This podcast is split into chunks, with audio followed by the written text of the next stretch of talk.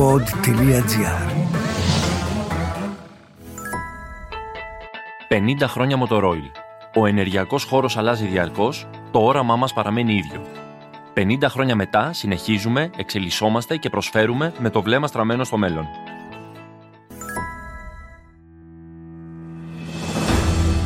Η ιστορία του δάσους που γνωρίζουμε αφορά συνήθως το τέλος του, την καταστροφή του. Τα ελληνικά δάση, από τη Ροδόπη μέχρι την Κρήτη, περιλαμβάνουν ποικίλα δασικά συμπλέγματα για τα οποία ξέρουμε ελάχιστα. Τι σημαίνει όμως δάσος για εμάς; Σε αυτό το podcast ξεφυλίζουμε σελίδα-σελίδα το πράσινο βιβλίο της ελληνικής φύσης. Υπάρχει βασιλιάς του δάσους. Μήπως τελικά είναι βασίλισσα; Η Σόνια Φράγκου εδώ και 34 χρόνια είναι δασάρχης και μας εξηγεί γιατί το επάγγελμά της ήταν και παραμένει παραδοσιακά ανδροκρατούμενο. Ήθιστε, το συγκεκριμένο επάγγελμα είναι ένα ανδροκρατούμενο. Είναι πάρα πολύ παλιό επάγγελμα, παμπάλαιο. Ναι. Στην Ελλάδα, οι περισσότεροι που επιλέγανε αυτή την ειδικότητα ήταν από ρεσίβοι, ήταν από ορεινούς πληθυσμούς που είχαν άμεση σχέση με το βουνό και τα δάση. Πρωτοπήγα στη δασική υπηρεσία το 1989. Πήγα σαν δασολόγος τότε, στο δασαρχείο Κορίνθου. Με αντιμετώπισαν με τη δυσπιστία. Ναι. Γενικά υπήρχε αυτή η προκατάληψη ότι αυτό το επάγγελμα είναι για άντρες.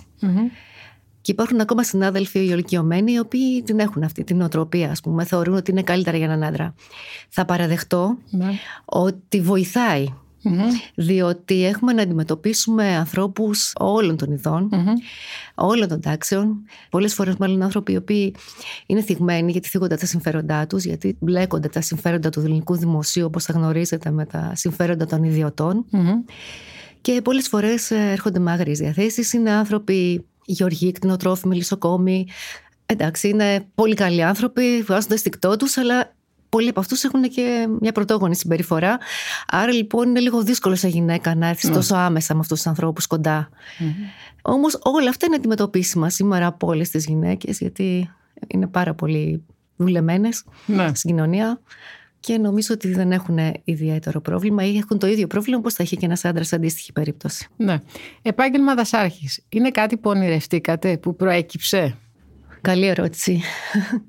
Ε, ήταν κάτι που δεν το ήξερα καν. Εμένα το όνειρό μου ήταν να γίνω γυμνάστρια, να πάω γυμναστική ακαδημία. Ναι. Καμία σχέση. Καμία σχέση. Επίσης, δεκαετίε μου πόποθο ήταν τα καλλιτεχνικά επαγγέλματα. Καμία σχέση. Βέβαια, δεν φανταζόμουν ποτέ ότι μπορεί και να μου τέριαζε αυτό το επάγγελμα γενικότερα σαν άνθρωπος, γιατί είχαμε σχέση με τη φύση, την οποία την υπεραγαπάω. Όταν πέρασα και μου, μου το ανακοινώσανε, μου είπαν πέρασε σε μια σχολή, πολύ ωραία σχολή, αλλά πώς λέγεται, δεν θυμάμαι πώς λέγεται, μου λέγανε. Δασολογία. Λέω τι είναι αυτό; Ε, μετά όμως την έμαθα, μου άρεσε πάρα πολύ, ήταν Θεσσαλονίκη. Ναι. Και ένας λόγος που πήγα ήταν αυτός. Μμμ. Μπήκατε να κάνετε δασολογία. Είχατε καθόλου συνέστηση του τι σημαίνει αυτό ή το αγαπούσατε όπως, όσο Καμία περνούσε ο συνέστηση καιρός; δεν είχα. Μου άρεσε όμως η σχολή, ήταν πάρα πολύ ενδιαφέρουσα και το αντικείμενο. Και βέβαια δεν έχει καμία σχέση με το αντικείμενο της δουλειάς μας στην πορεία. Έχει πολύ μεγάλη διαφορά.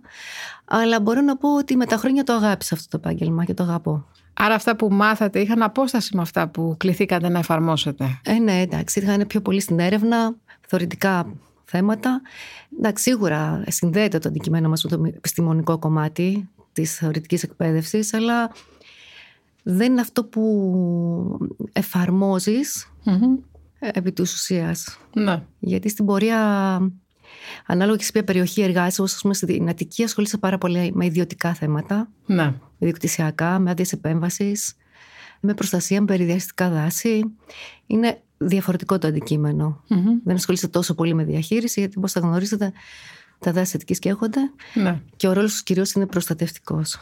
Έχουμε έναν δασάρχη αναπεριοχή ή μία αναπεριοχή. Πώς ξέρετε, είναι σαν τα αστυνομικά τμήματα δηλαδή. Κάθε ένας δασάρχης έχει στην υποπτία του μια περιοχή ευθύνης. Ναι.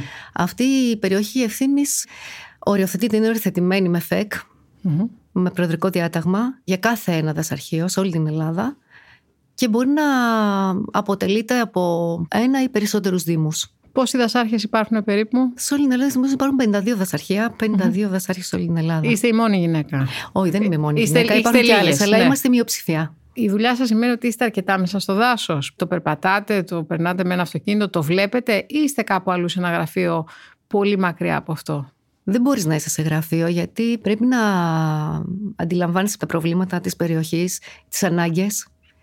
Μετά έχει άμεση σχέση και με τον κόσμο Μμμ. το συγκεκριμένο επάγγελμα. Άρα λοιπόν δεν μπορεί να μην τα περπατήσεις. Σε όλα τα αντικείμενα δηλαδή στα οποία πραγματώνεται αυτή η υπηρεσία έχουν άμεση σχέση με την περιοχή και το δάσος. Αυτός είναι ο ρόλος του δασάρχη. Δηλαδή να είσαι άμεσα, να έχεις μια αμεσότητα με την περιοχή σου. Είσαι ο πρώτος που παλεύεις για όλα τα προβλήματα. Είσαι ο κυματοθράφτη όλων των περιστάσεων. Και γενικά πρέπει να γνωρίζεις τα πάντα στην περιοχή της συγκεκριμένη, τόσο ώστε να τα μεταφέρεις στου παραπάνω σου. Είσαι στην πρώτη γραμμή. Αισθάνεστε ότι είστε ο άνθρωπος του δάσους, η γυναίκα που το υπερασπίζεται, που το έχει επομιστεί, το έχει πάρει λίγο στην πλάτη της και πρέπει να έχετε το νου σας; Ναι, κάπως έτσι. Γιατί με αυτόν τον τρόπο προστατεύεις και το υπόλοιπο προσωπικό σου. Με αυτόν τον τρόπο. Δηλαδή πρέπει να έχεις ένα άγρυπνο μάτι και να προλαβαίνεις οτιδήποτε στραβό μπορεί να συμβεί. Ειδικά στην περιοχή Αττικής. Το δάσος, τι σημαίνει για σας, η πρώτη λέξη που σας έρχεται στο μυαλό; Πηγή ζωής, ομορφιά, δράση, παραγωγικότητα, κίνδυνος. Ναι.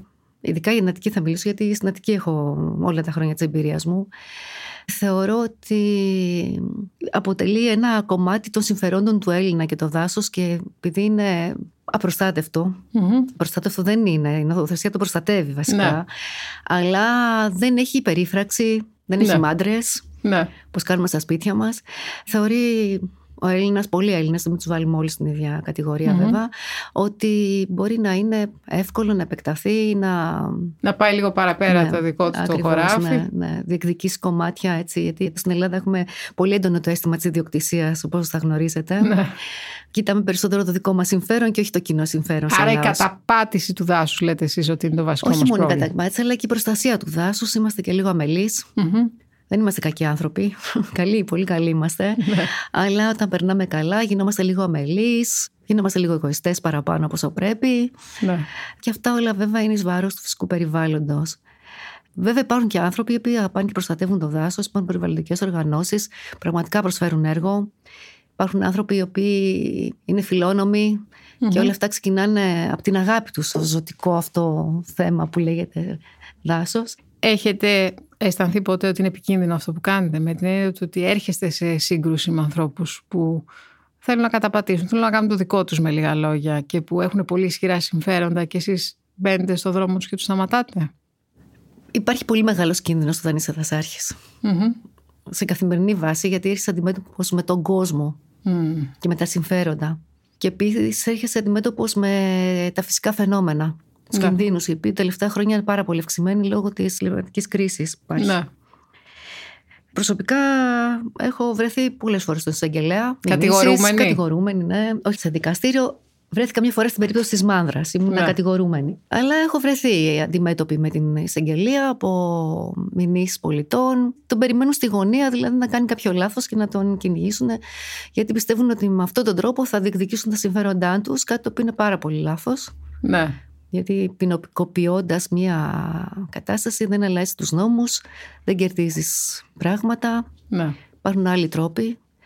Ακούγεται σαν μια δουλειά που έχετε πολλά στη δικαιοδοσία σας. Μμμ. Θα θέλατε να έχετε λιγότερα ή περισσότερα; Όχι, θεωρώ ότι ας κρατήσουμε αυτά που έχουμε, γιατί είναι ένα ζήτημα αυτό σήμερα. Γιατί βάλε το κλάδος από πολλά θέματα. Μμμ. Το βασικό ποιο είναι; Το βασικό είναι υποστελέχωση. Μμμ. Τεράστια υποστελέχωση υπάρχει σε όλη την Ελλάδα. Πόσοι άνθρωποι χρειάζονται για να προστατεύσουν ένα δάσος; Εξαρτάται, δηλαδή το μέγεθος του δάσους και τις ανάγκες του δάσους. Θα σας πω για την περίπτωση στο Μέγαρα που ήμουνα.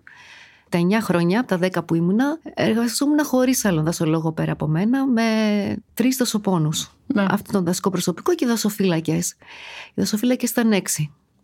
Φρονώ ότι δεν είναι πολύ μικρό αριθμό συναδέλφων και τόσο από δασολόγους δασοπόνους, κανείς δασολόγος πέρα από μένα. Ε, Όπως καταλαβαίνετε, δεν είναι και ότι πιο εύκολο έτσι για να λειτουργήσει μια υπηρεσία με αυτές τις συνθήκες και να είναι και χαρούμενοι και οι υπάλληλοι. Έχετε πει ποτέ, Όχι, δεν αξίζει να έχω αυτό το πονοκέφαλο συνέχεια που λέγεται δάσος. Θέλω να αλλάξω δουλειά, θέλω να κάνω κάτι διαφορετικό. Πολλά έχουν πέσει στις πλάτες μου. Έχω κουραστεί πάρα πολλές φορές και ψυχολογικά και σωματικά, αλλά ανακάμπτω. Σίγουρα όμως υπάρχουν συνάδελφοι πάρα πολλοί, οι οποίοι έχουν απογοητευτεί πάρα πολύ και πραγματικά θέλουν να φύγουν, έχουν φύγει. Είναι δύσκολο επάγγελμα. Είναι δύσκολο επάγγελμα έτσι πως έχει γίνει σήμερα, γιατί είμαστε πάρα πολύ λίγοι. Θα θέλατε να μας πείτε κάτι που δεν γνωρίζουμε για το δάσος, που συχνά λέτε εσείς μα καλά δεν ξέρουν αυτό που είναι πάρα πολύ βασικό. Αυτό που σκέφτονται συνήθως είναι ότι όταν έχει χαμηλή δασκυβλάστηση δεν είναι δάσος. Δηλαδή βλέπουν μια έκταση η οποία είναι ναι. πετρώδης και έχει θαμνώδη βλάστηση και θεωρούν ότι δεν είναι δάσος αυτό. Θεωρούν το δάσος είναι μόνο το ψηλό δάσος. Ενώ δεν ισχύει αυτό, δεν χρειάζεται να έχει ψηλά δέντρα. Δεν ισχύει, όχι, όχι. Και το λένε κιόλας που το είδατε το δάσος, ναι. δεν έχει τίποτα μέσα. Υπάρχουν υπερβολές αυτούς τους νόμους που έχουμε σχετικά με το τι είναι δασικό; Νομίζω πως όχι. Ίσως παλιά ήταν πολύ αυστηρότερο το δασικό δίκαιο. Mm-hmm. Πλέον όμως έχει γίνει πολύ πιο ευέλικτο και νομίζω ότι ο λόγος που στην Ελλάδα έχουν αυξηθεί τα τελευταία 50 χρόνια τα δάση οφείλονται στο προστατευτικό της καθεστώς, δηλαδή την νομοθεσία της. Πώς αισθάνεται η δασάρχης όταν βλέπει ένα κομμάτι του δάσους να έχει καταπατηθεί, ένα κομμάτι του δάσου να καίγεται; Όχι, όταν καίγεται και όταν έχει καταπατηθεί είναι δύο διαφορετικά πράγματα.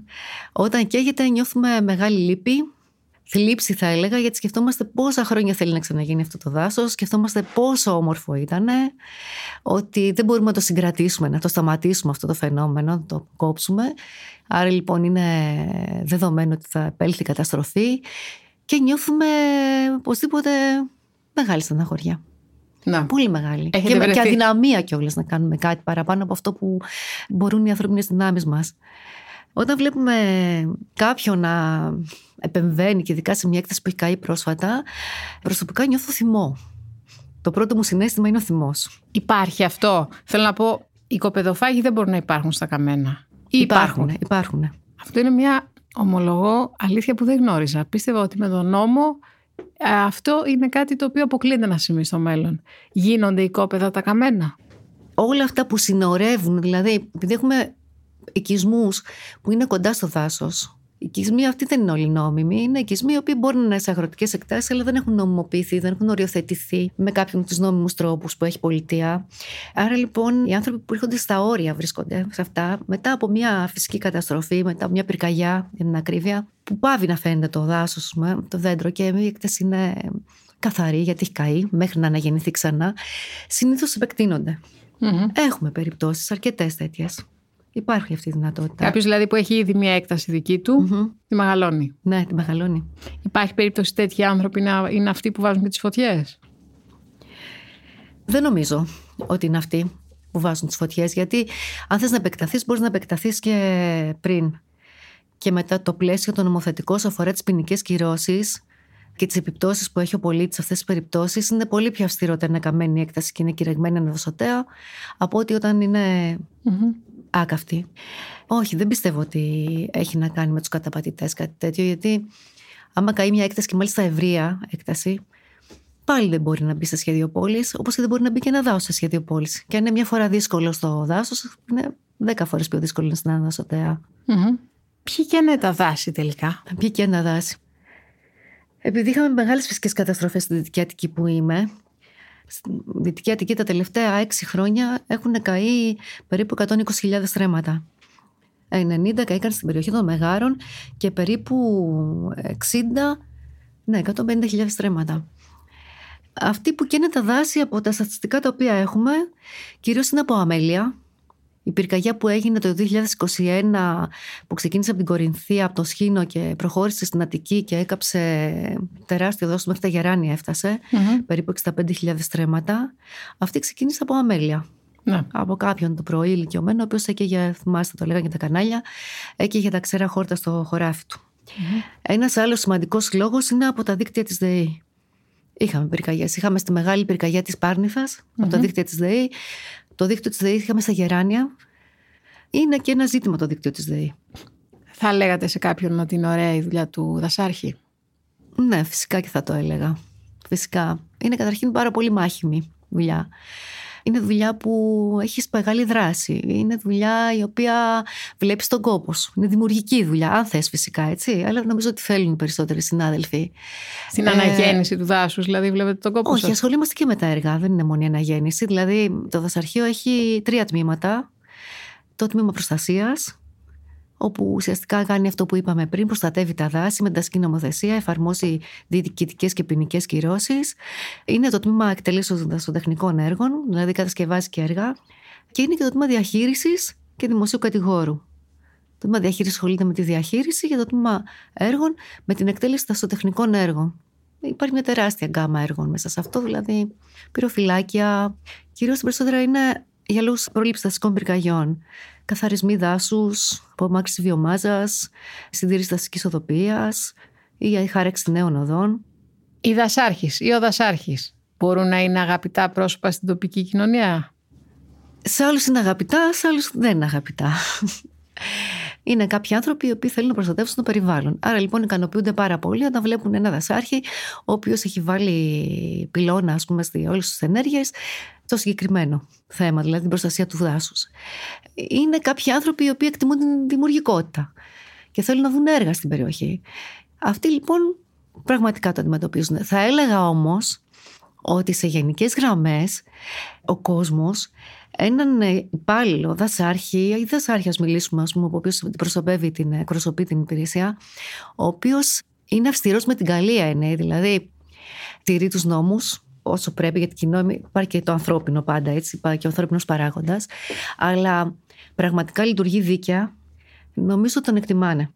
Συνήθως η γενικότερη εκτίμηση του κόσμου οφείλεται στο κατά πόσο δίκαιος είναι και κατά πόσο πραγματικά θέλει να βοηθήσει, αλλά όχι με τρόπους αθέμητους, με τρόπους θεμητούς. Και όλα αυτά με κάποια ισορροπία. Γιατί είναι μια θέση που πρέπει να βρίσκεται τι ισορροπίε σου. Δεν μπορεί να είσαι ούτε πολύ αυστηρός, ούτε πάρα πολύ χαλαρός, γιατί κινδυνεύεις και από τους δύο πολίτες και από τους παραπάνω από σένα και από τον ίδιο τον νόμο φυσικά. Είναι μια θέση η οποία πρέπει να τηρήσει κάποιες ισορροπίες. Δεν είναι εύκολη θέση. Αλλά είναι συγκλονιστική.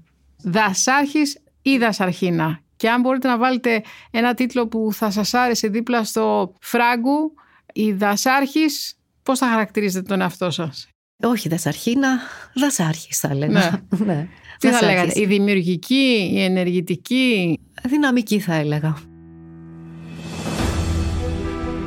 Ήταν το podcast The Green Book με την Αθηναίδα Νέγκα. Μία παραγωγή του pod.gr. Αναζητήστε τα podcast που σας ενδιαφέρουν στο pod.gr, Spotify, Apple Podcast, Google Podcast και σε όποια εφαρμογή ακούτε podcast από το κινητό σας.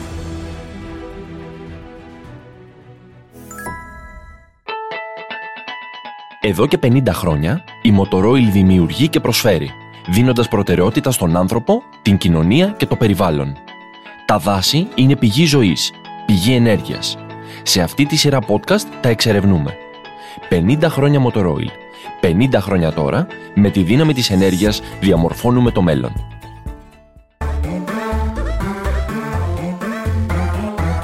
Pod.gr. Το καλό να ακούγεται.